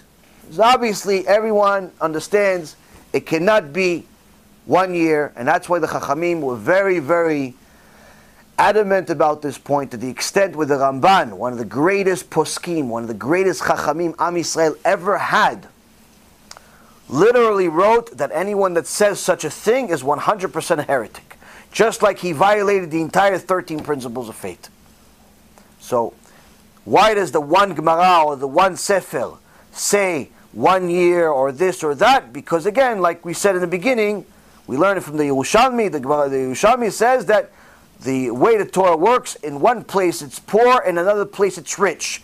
In one place it's going to give you one sentence, in another place it's going to give you five sentences. That doesn't mean that you by default go to the five sentences. Doesn't mean that. What it means is you take the one, you take the five, you combine them. And after that, you look for some more. You look for some more, more, more, more, more, and little by little, you start getting yourself a serious answer and a serious uh, understanding of a specific subject. That's how Torah is learned. So if you ever see something that's contradictory, don't jump to conclusions. Don't get a, uh, all riled up. This is not the entire scope of the subject, regardless of what the subject is. Does not just gain them anything. Next question. Same price. One percent. No, Chabad. Um, okay, um, that um, our purpose here is to really, with the mitzvot, to really help us fix our character traits and learning with God. So as we're learning and trying to do everything that we do, and let's in the subject of bitachon and knowing that Hashem runs the world and everything that comes to you, it's because Hashem did it. So. So like you're working with other people and you yourself you're trying to keep that focus. And but you're put in a situation that people are kind of they don't understand that idea. And their focus is like whoever that's I'm doing business with that person is um, the one that's so they give them that that whole glory and you have to be put in a position to kind of pretty much serve that person in whatever they do, whether they lie or. Right. So you so you work for come for you you work for a person that does not believe in ashgacha pratit. In so many words, is not a person that's uh, preparing themselves for Gan Eden. They're preparing themselves for a very different world. They believe that their effort, their uh, strength is the, what's making the money and what's making their, their success and so on. Now, this is the norm. So it's not a unique situation. The overwhelming majority of the world, literally 99.99999% of the world, unfortunately, has the belief that their effort, their skill, their wisdom, their intellect, their idea is what is going to bring them success. Their luck, their being at the right place at the right time, their coincidence, and so on and so forth. People take credit for all of the good that Hashem gives them as if they got it themselves. This is the norm. Now, what happens when you work for those people? What happens when you do business with those people? Well, the truth is, if you didn't do business with those people, you simply wouldn't be able to work in the world. Because the majority of the people are like this.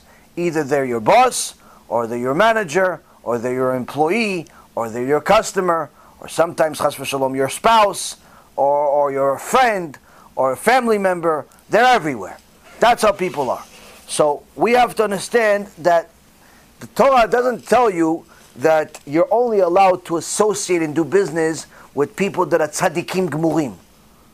You know, that are completely righteous, one of the 36 that are, you know, that the world exists on. It doesn't say that. You conduct derech eretz kadmala olam. The way of the world is, you know, it's a kadmala Torah uh, the uh, the way of the world and running the world is something that you need to understand and to apply to your life, and make sure that you do whatever is necessary in order for you to fulfill the Torah. Meaning that you're allowed to work with such people as long as they're not, uh, you know, uh, preaching idol worship and, uh, and, and getting other people to idol worship or something like that. If they're just uh, mistaken in their ideology and so on, you're still allowed to, uh, to deal with them, to work for them, to do whatever. But understand that your role is to fulfill the Torah through your life, which includes your job. So, how do you fulfill your Torah through your job? By being an honest employee, an honest boss, an honest customer, doing your role. So, when you work for somebody, you're getting paid for it, make sure you work. Don't have him pay you for stuff that he, that you're doing for somebody else.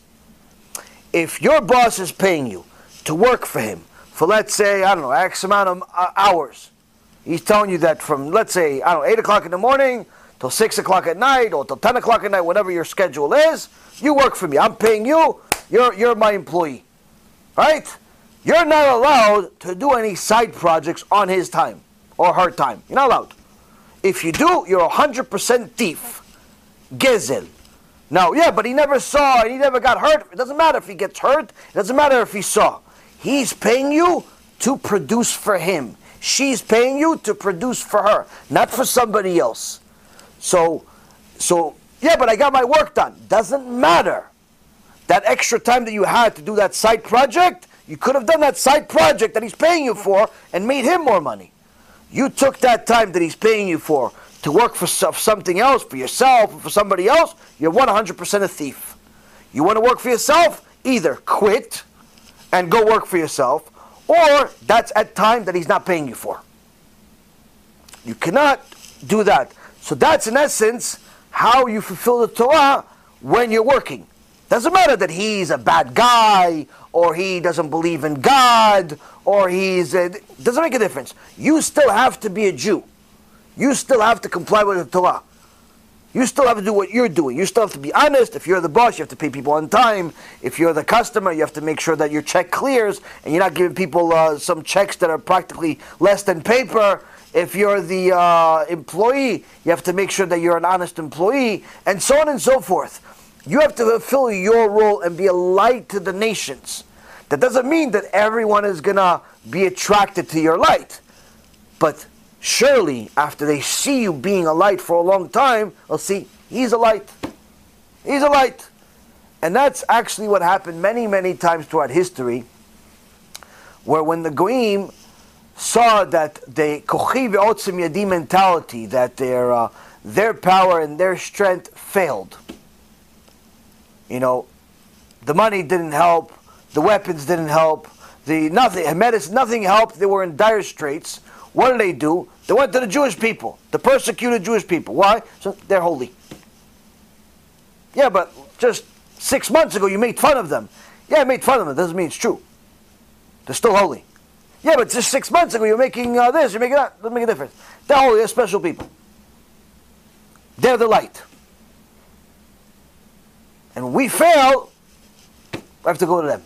So the way you are at work is you have to be honest, you have to be ethical, you have to do what you have to do, and that's what. Now, the other way is, another thing is, you can try. You can try to influence the public aside from your actions by also sharing Torah with them in a direct or indirect way by uh, giving them, if they're Jews, giving them one of our CDs, giving them a poster, sharing a text message if you socialize with these people. Uh, you know, you give them a text message, one of the lectures. You could try to do kiruv that way.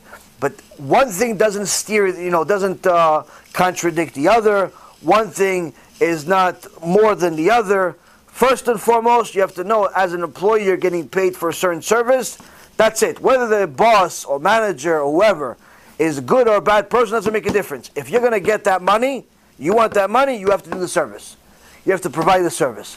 Now, I can tell you from experience of dealing with, I don't know how many, but it's definitely in the thousands of people in business. Thousands. Customers, as well as vendors and so on, service providers and so on.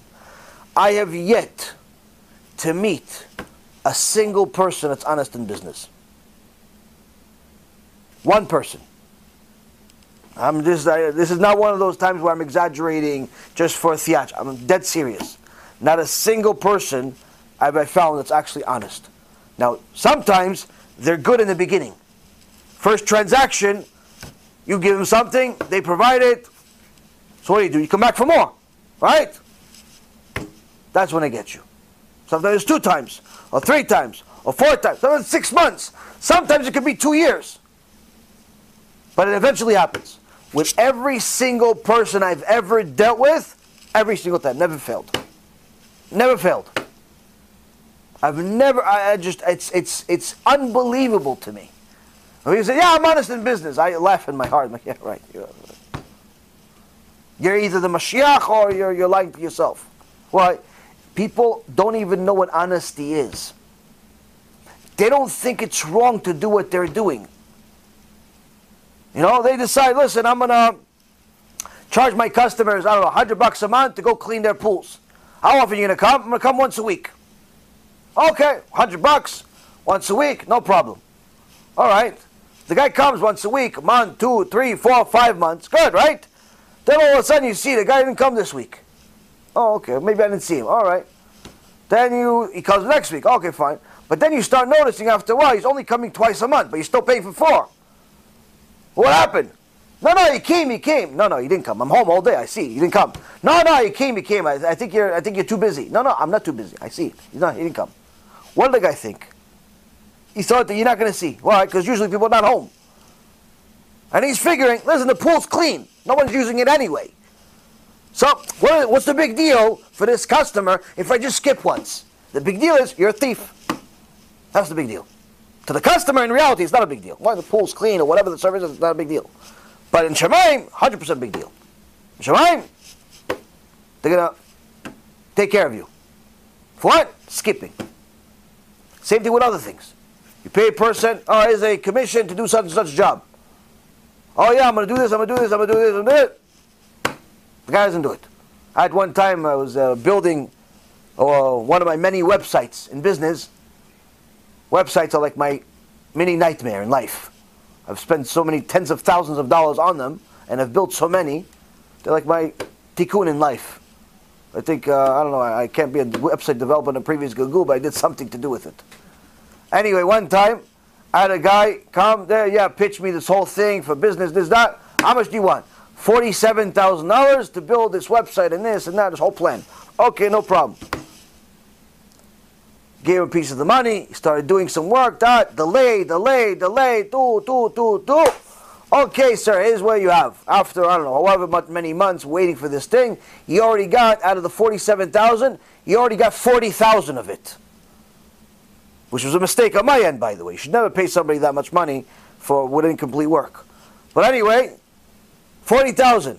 Okay, what do you got? I look at the product, I'm like, this is not even half finished. Ah, yo, no, no, listen, I'm not doing anymore. What do you mean? I paid you all the money. I'm not doing anymore. Click. You know what type of stuff like this happened to me in life? Woo! I can give you the stories, the world would, would, would end, and the stories wouldn't. Countless. Lawyers, doctors, web developers, all types of uh, business, everything. Why? People are simply dishonest to the extent where they don't even realize it's wrong. You know who realizes it's wrong? People that have Yirat Shamayim. And that's why the Gemara says, someone who doesn't have Yirat Shamayim, you shouldn't even be in a room with him, alone. Why? He may kill you. Why? Just because he has a Yirat Shamayim, he may kill you? Yes.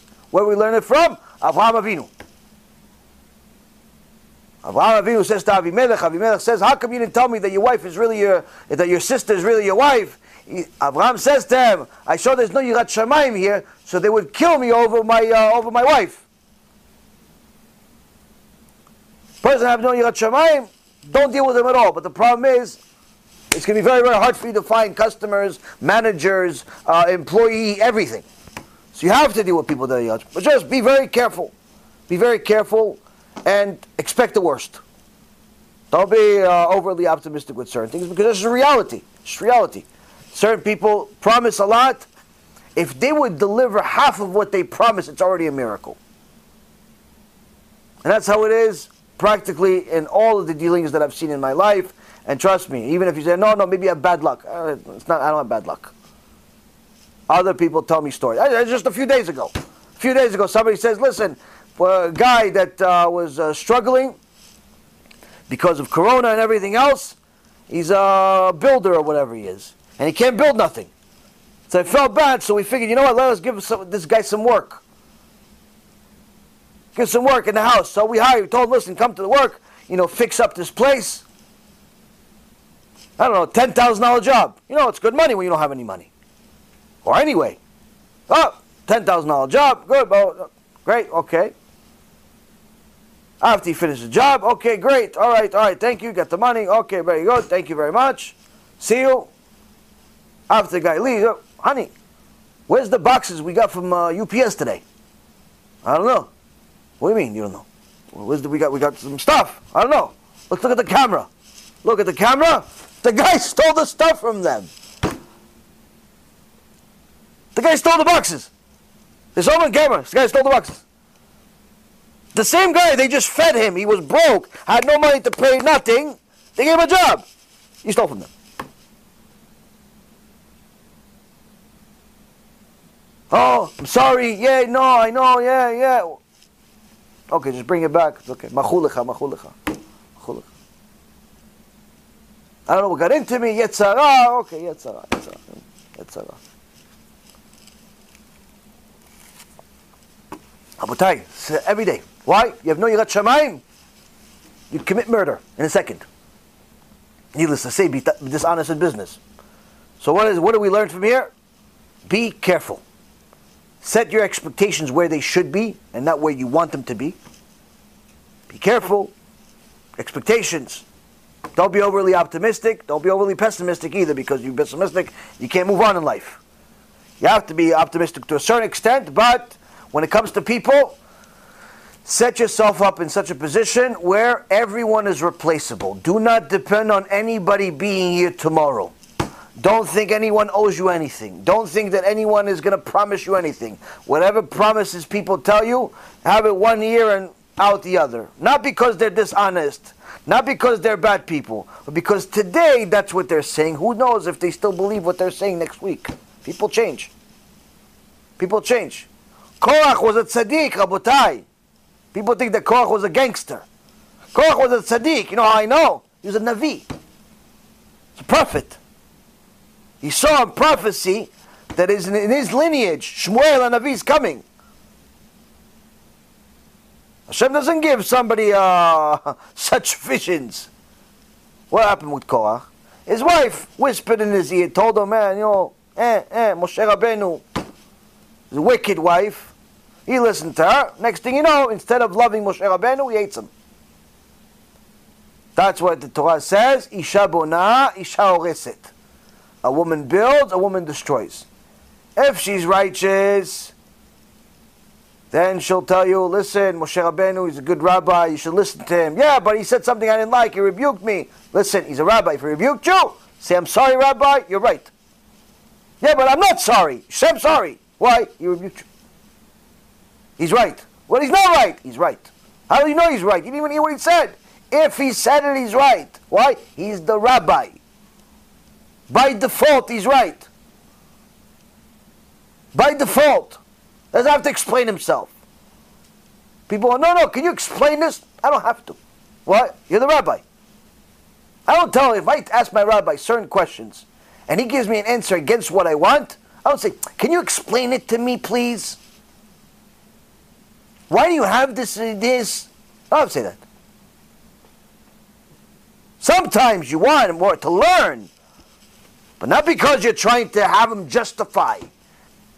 Somebody says, "Oh, listen, where does it say what you said? Is there a source for it? What, you think I'm a liar? Now, if you're asking for a source first, second, third, fourth time, no problem. Or because you don't know, maybe I'm a liar, maybe I make stuff up.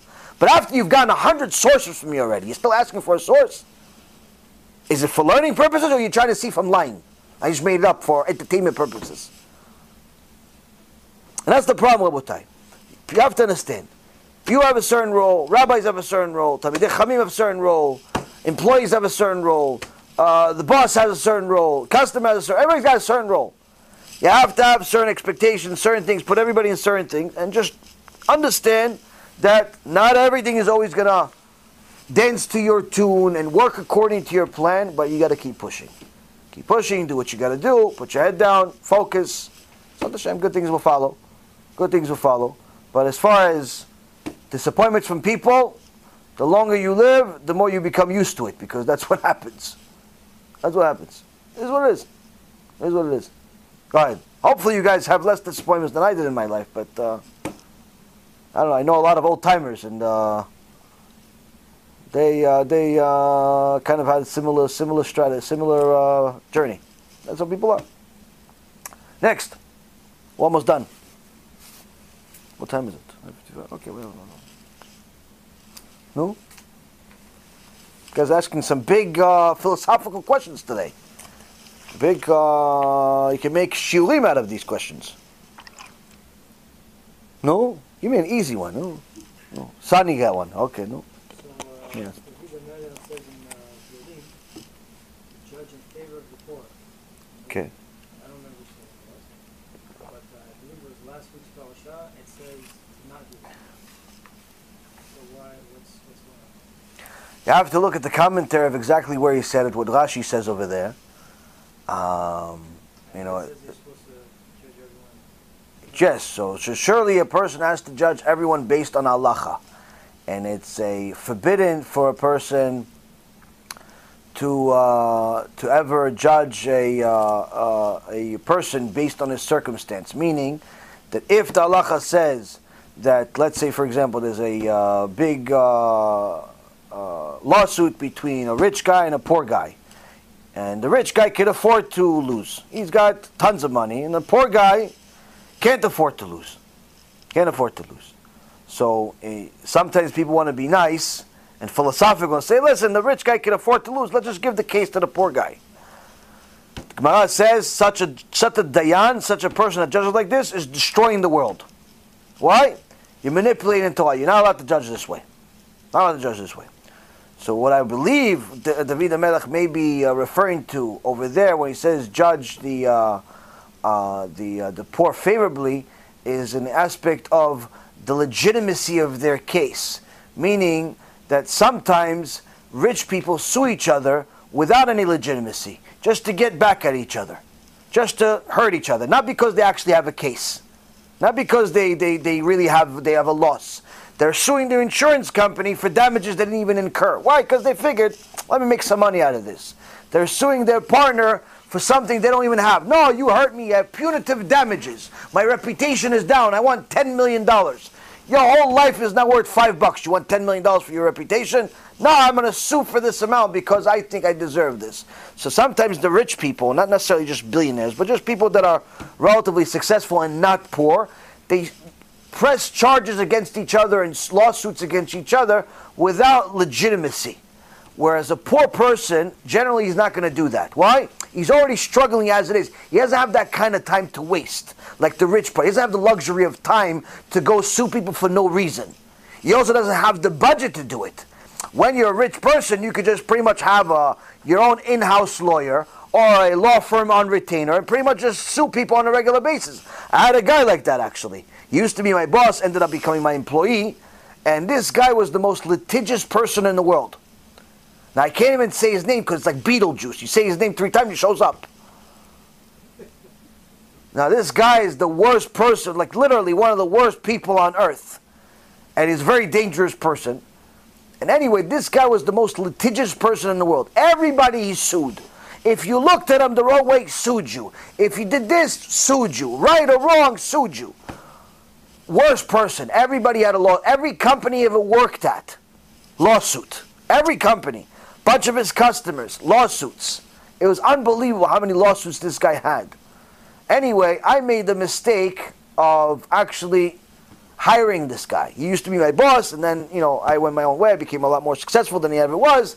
And one day he uh, connected to me, and then he uh, wanted to become friends again. And he talked to uh, my brother. He says, "Listen, maybe we could work together." Sold us a dream of how he could help us build a firm, and I really wanted to go in a different direction. So I needed somebody. I needed somebody to run the division, the, the, the company. And uh, I bought into it. I said, okay, you know what? I'll give you a job. I'll give you this, whatever you want, whatever you want. I gave it. You know, I was generous. I did. Okay, no problem. Within a, f- a week, my whole office is like upside down because of all the havoc this guy's going. But I say, you know what? Let him go. Let him do whatever he's got to do. He knows what he's doing. All right, he gets his paycheck. He gets his this. He gets his that. He's building. Okay, you know, sometimes when there's change, you know, there's a little bit of turmoil in the beginning. But I start seeing the employees are complaining. There's different difficulties we never had before. So already within the first few weeks, my wife already comes to me and says, this is a mistake. Mistake. Mistake. Okay, but how do we get out of this mistake? We have a contract with this Amalek in my office. I have a contract with this guy. So whatever, he'll bury himself. One day, so we continue doing what we're doing. Within a matter of maybe a month and a half, two months, he started burying himself, as he always does. And uh, gets into an argument with me, you know, does uh, a few things out of line, and uh, we catch him stealing. We catch him stealing. So it's oh, okay, you stole this, okay, violated the contract on this, this, this, and this. That's it, fired. That night, he got his lawyer to send. That night, it was like Mamash prepared already. That night, he already had his lawyer send me like a 20 page letter with 50 accusations of some crazy stuff that he just made up of different things he wants to sue me for $50 million. Or $250,000 cash right now. One of them, I'll never forget this. He said he, because he was not Jewish, and uh, he was an Italian guy, and I like Italian people, but this guy, even the Italian people don't like. Uh, and uh, he uh, he said that uh, he felt persecuted every time the uh, rabbi, the Chabad guys, used to come to my office like three times a week. He felt persecuted that when the uh, religious uh, Jews would come to the office because he wasn't Jewish, uh, and they would whip, we would whip him. We would whip him because he's not Jewish. The craziest stuff in the world. Then he said that like the secretary touched him. This guy is like mamash a giant. And his little secretary says she touched him in a in a provocative way. Like all types of crazy stuff. And the lawyer doesn't care about anything. Why? Because he's a Rasha just like him. In the end, he got zero. I told him to go fly a kite and, uh, you know, go play this game with somebody else. But uh, not 50 million, not 200,000, not zero. He actually owed us money till this day. But the point is, is that some people are just like that. Some people, they're always the victim. They want to sue everybody. Everyone's wrong. Listen, one time, two times, three times, everybody's wrong, okay, maybe. But if you're in a lawsuit on a regular basis, check yourself. Check yourself. It can't be everybody. Now, I know I'm kind of contradicting some, or it sounds like I'm contradicting some of the things I said myself. I said I've never met a single honest person. I didn't, I didn't sue all of them. I just, they're not honest. I moved on with my life. Already at this point, I don't even waste my time. I don't waste my time suing people and even arguing with them. I see somebody, actually just uh, two weeks ago, somebody made an agreement with me, said he's going to uh, uh, do something, and uh, I told him, okay, it's time to do what you said you're going to do two years ago. Oh, I don't remember saying that. Uh, you sure I said that? I said, listen, I remember stuff from three years old. I remember what you said. I remember what you said. Yeah, no, I remember that I said, all of a sudden he remembers. I remember that I said it, but I don't think I meant it that way. I said, there's no other way to mean it. But don't worry. You don't want to do it? Do whatever you want. You don't want to do it? Don't worry about it. Hashem will send me the money. Hashem will send the money. You don't want to do it? You owe me the money. You don't think you? You don't want to do it? No problem. Go. No, no, you don't understand. No, no, no, I understand perfectly fine. If you want to give me the money you owe me, give. You don't want to give? Why? Kadosh Baruch will take care of it. Me to go fight with you, go to Bedin? There was time for that. What's time for that? What's time to go fight? Kadosh, if I'm entitled to the money, Kadosh Baruch Hu will send it right to my door. If I'm not, I could fight till I'm blue in the face. And I'm not getting money. I got a guy that owes me a half a million dollars right now. You know how much a half a million dollars is more than what I have? A half a million dollars. I lent him half a million dollars years ago. Supposed to give it back in 90 days. It's been 13 years, 14 years. I never sued him. I won't sue them. I don't even call the guy. Why? Because if I'm entitled to the money, HaKadosh Baruch Hu will send it to my door. Without asking, without nothing. You know why I didn't get it? I don't deserve it. Why? I don't know. I do good things with my money. I give say I give 20, I, everything good. But HaKadosh Baruch Hu decided I don't deserve it, maybe I don't need it, whatever it is. HaKadosh Baruch Hu had a decision. If you need it, you want it, there's a, he's going to take care of everything. That's how it works. That's how it works. What about the Bedin? Bedin is also good. Use it when you need to use it. Use it when you need to use it. But if you're able to have emunah to the extent where you know that everything that's yours will be given to you, you'll never be shortchanged. He could steal from you, but Hashem can give you the money in a different way. If you understand that Hashem runs the world, you don't even have to use bedins. Chabad says that bedins is for, for people that have no yirat shamayim, but that's a different story. That's for in his level. So if somebody steals from you, you try to get the money back from them. If they don't want to give you the money back, you go to the bedin to uh, you know uh, tell them, listen, if you don't, uh, it'll take you to the bedin. If they don't want to go to the bedin, you get a permission from the bedin to go to civil court. You're allowed to use that. There's no no problem with you doing that. There's not a problem.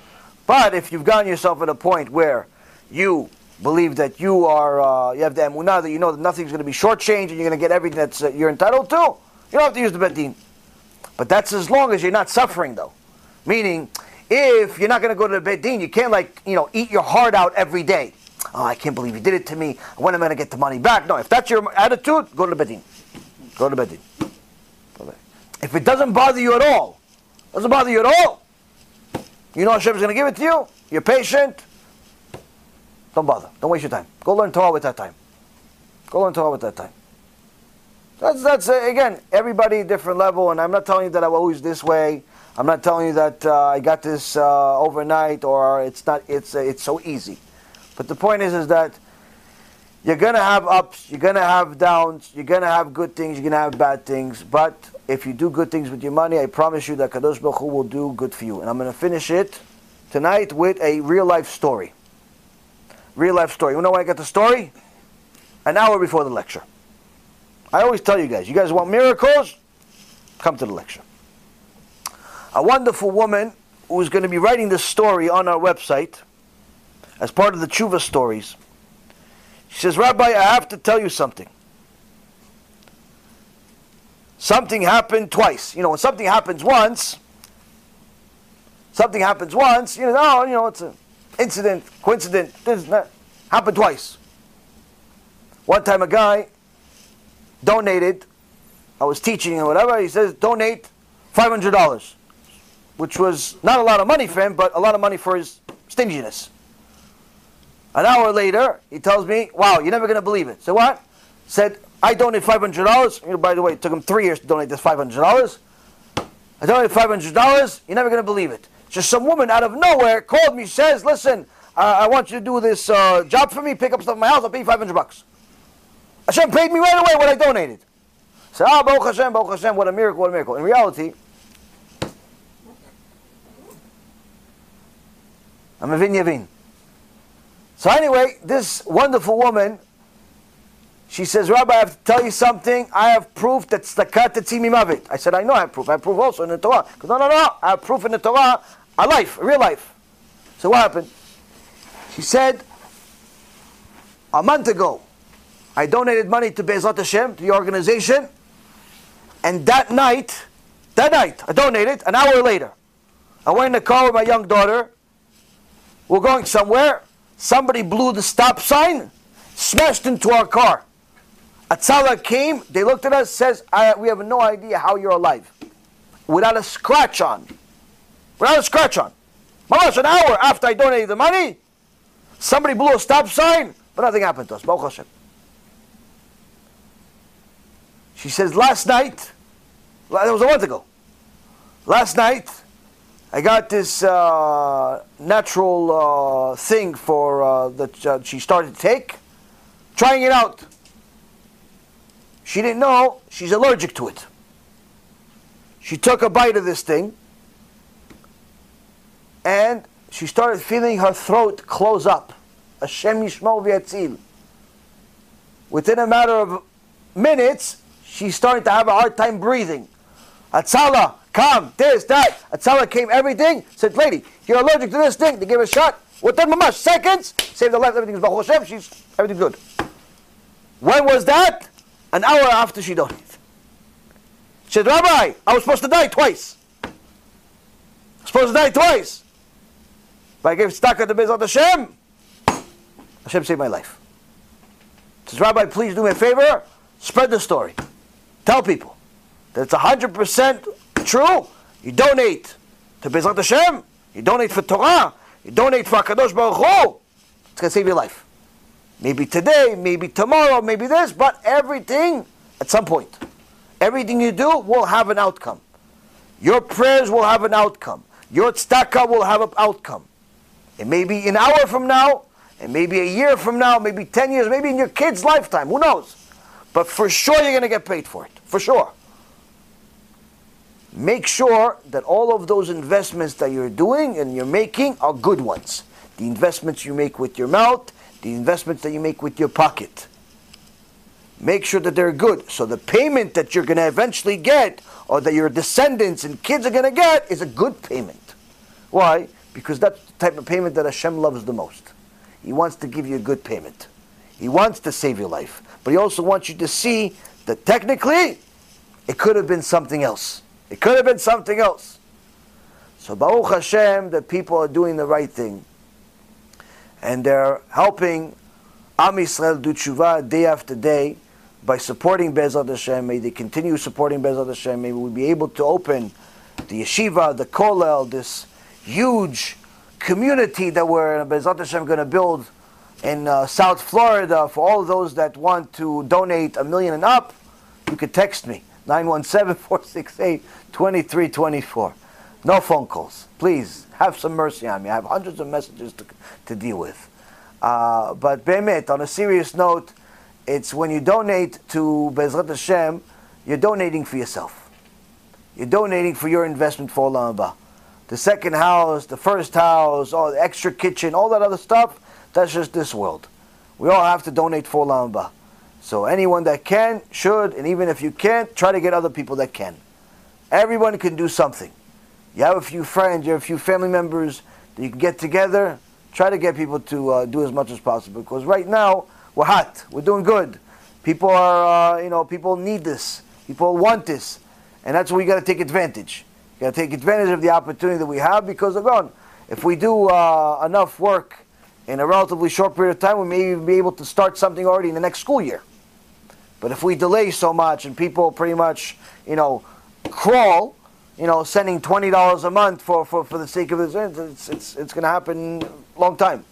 So we want everyone to be involved. Why? Because we don't want to give the, the merit to just one person. Just like we learned from the Chafetz Chaim. One wall. One wall. Why? But I want to donate a million dollars. Okay, so the million dollars will be for one wall. We still want the million dollars. It's not like less money. It's the same money. It's one wall. Why? Because we want all of Klal Yisrael to be involved. There's a lot to do, Rabotai. There's a lot of shiurim, a lot of movies, a lot of books, puzzles, all types of ideas, cartoons, ishtabach shimo. We got lots of stuff in the works. We need an enormous amount of funding. Uh, Rabbi says to me, he says, listen, honestly, I think even if, even if people donate $100 million, it still wouldn't be enough. I said, for your ideas alone, it wouldn't be enough. He has a new idea by, by the second, God bless him. So, uh, Rabotai, there's a lot of good things to do, but we need as many partners as possible. It's, the investment is for you. The investment is for you. Bezrat Hashem, we all set ourselves up for good, for a Kadosh Baruch Hu to be in a position that He wants to be in, which is to give us good. And Bezrat Hashem, we do good for others, be a light to our own nation, be a light to the nations, and bring nachat to Borei Barach. Baruch Adonai Leolam. אמן ואמן.